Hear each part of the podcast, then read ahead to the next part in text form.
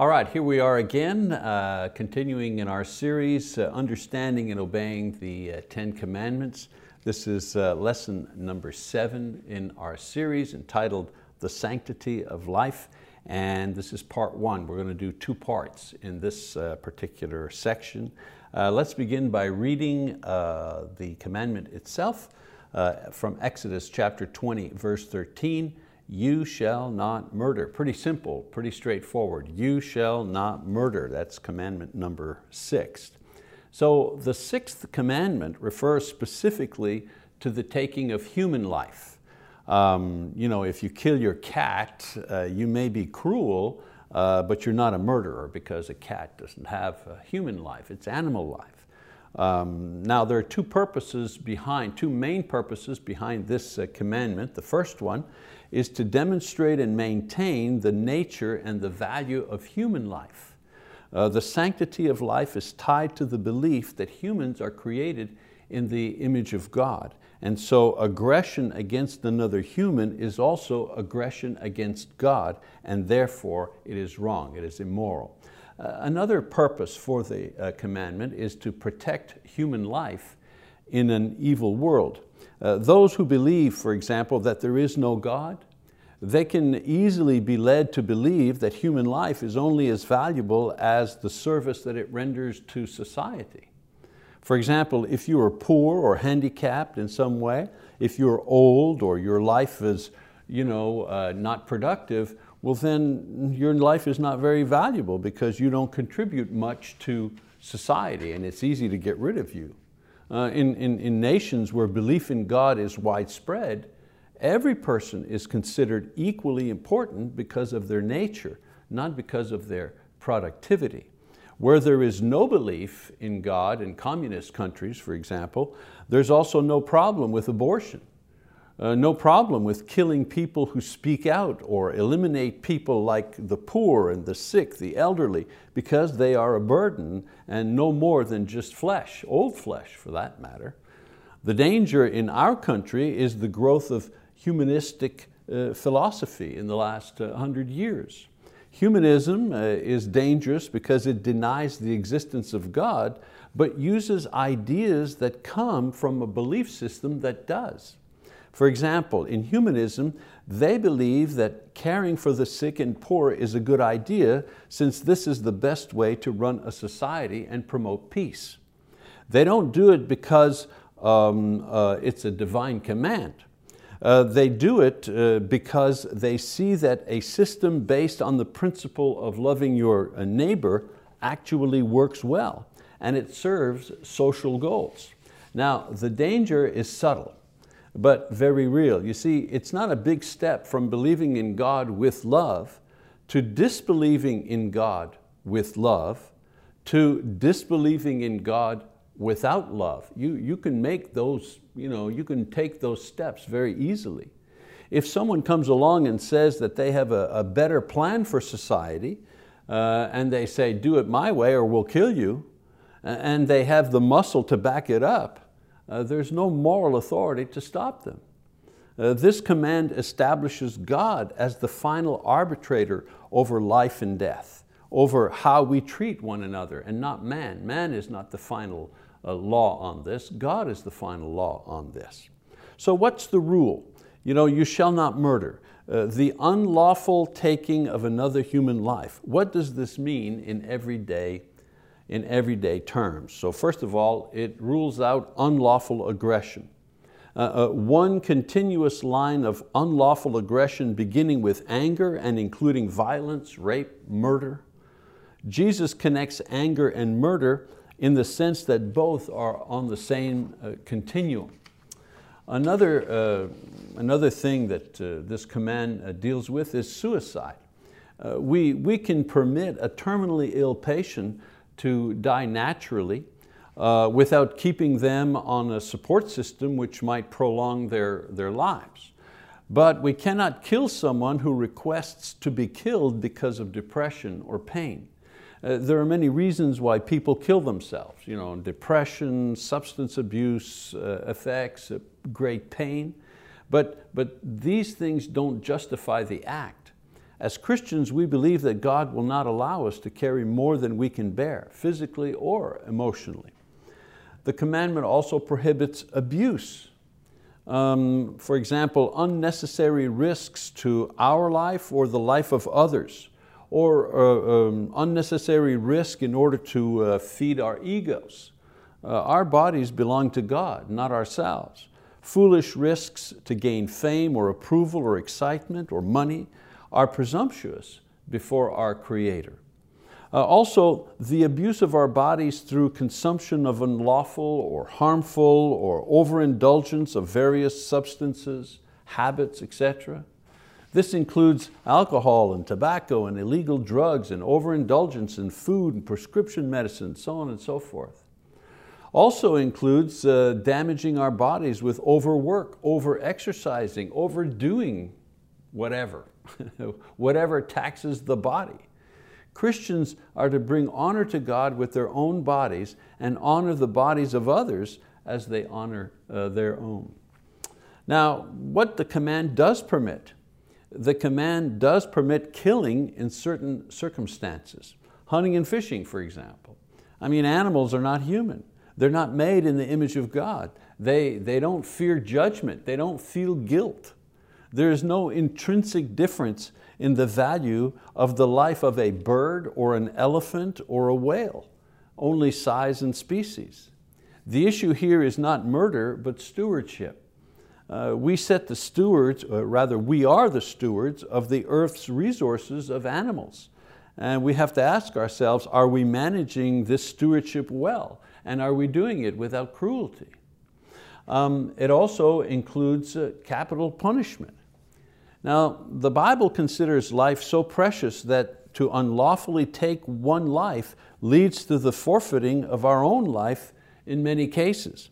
We read about that in Genesis 9 verse 6 and Deuteronomy 19, Romans chapter 13. All murder is killing, but not all killing is murder, you see.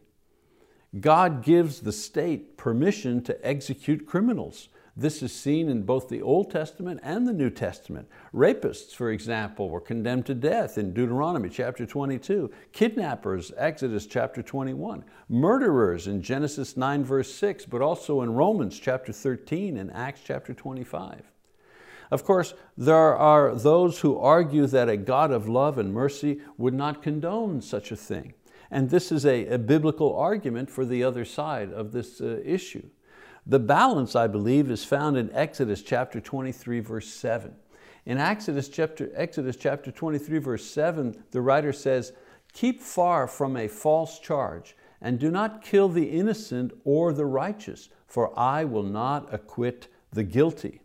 So the goal in the consideration of the death penalty is not, you know, is it a deterrence to crime?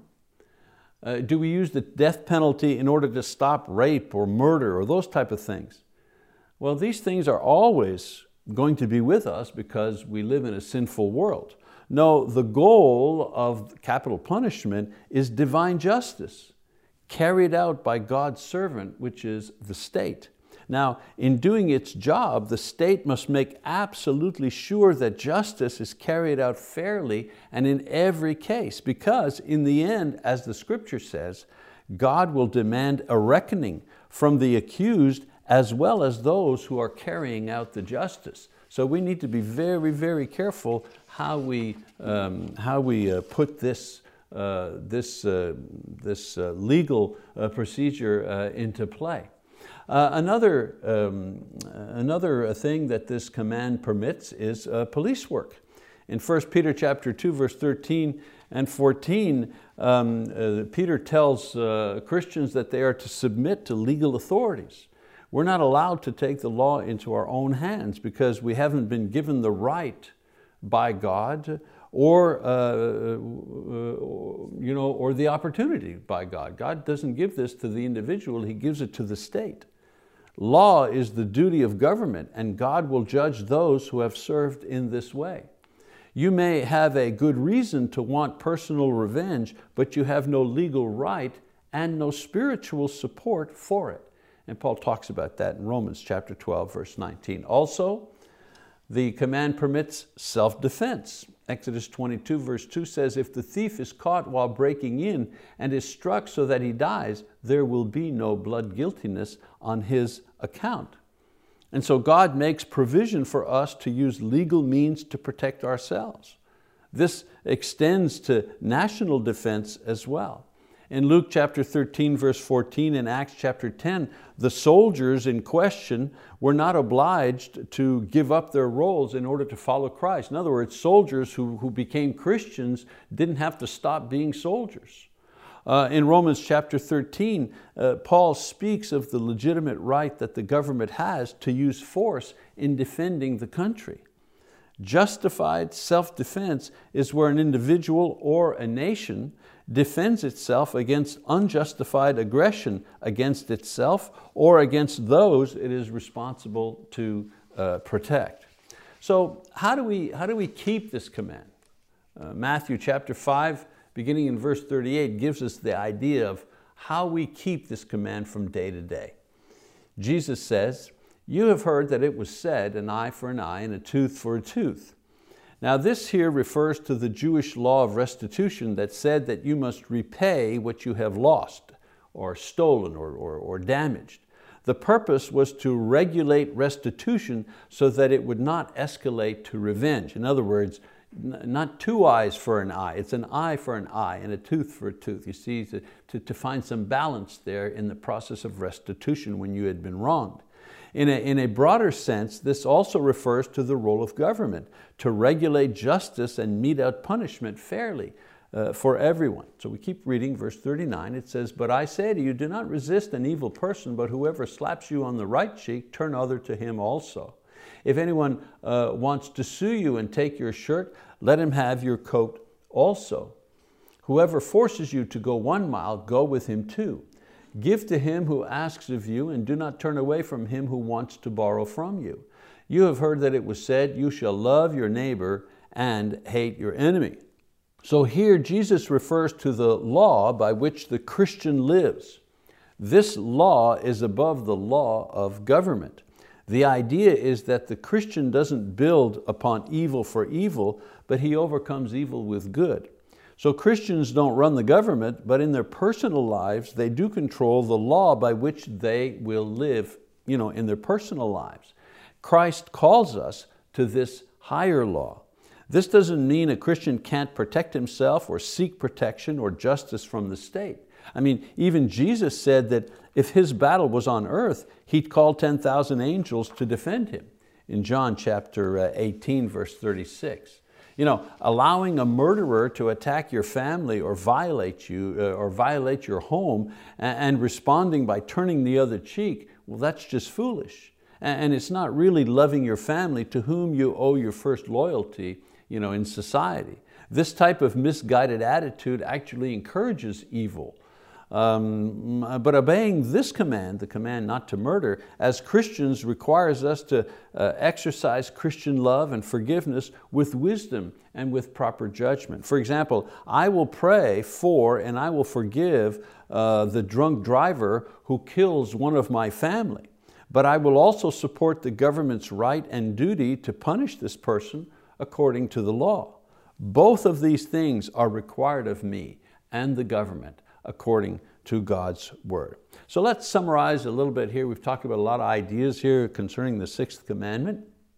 And so the sixth commandment establishes that human life is precious because it is created by God in His own likeness and the willful damage to our own or someone else's life is an act of aggression against God Himself. Uh, second point, because of sin and evil in the world, God allows government to protect society against evil by punishing and executing criminals in fairness and in justice, and also defend the nation against evil power in the world. And then third big idea, uh, the Christian attitude towards evil and violent people is to try to win them over with good whenever possible, but not at the expense of what is good. Again, for example, I do not allow someone to harm me or others in order to show them that I love them, right? That, that's foolish, that's going beyond the pale. Okay, uh, in our next session, we're going to talk about the uh, um, uh, thou shalt not kill uh, as it relates to the, uh, to the abortion debate. But I wanted to take uh, you know, an entire session to, to talk about that. For now, uh, I'll give you the uh, questions that you can use for your small group discussions. I'll see you next time. Question number one, how do you break the sixth commandment?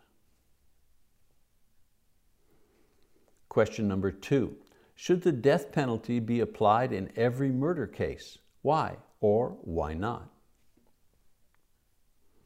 Question number three, what is the spiritual condition of Christians who commit suicide? Question number four, was our war with Iraq a just war? Why?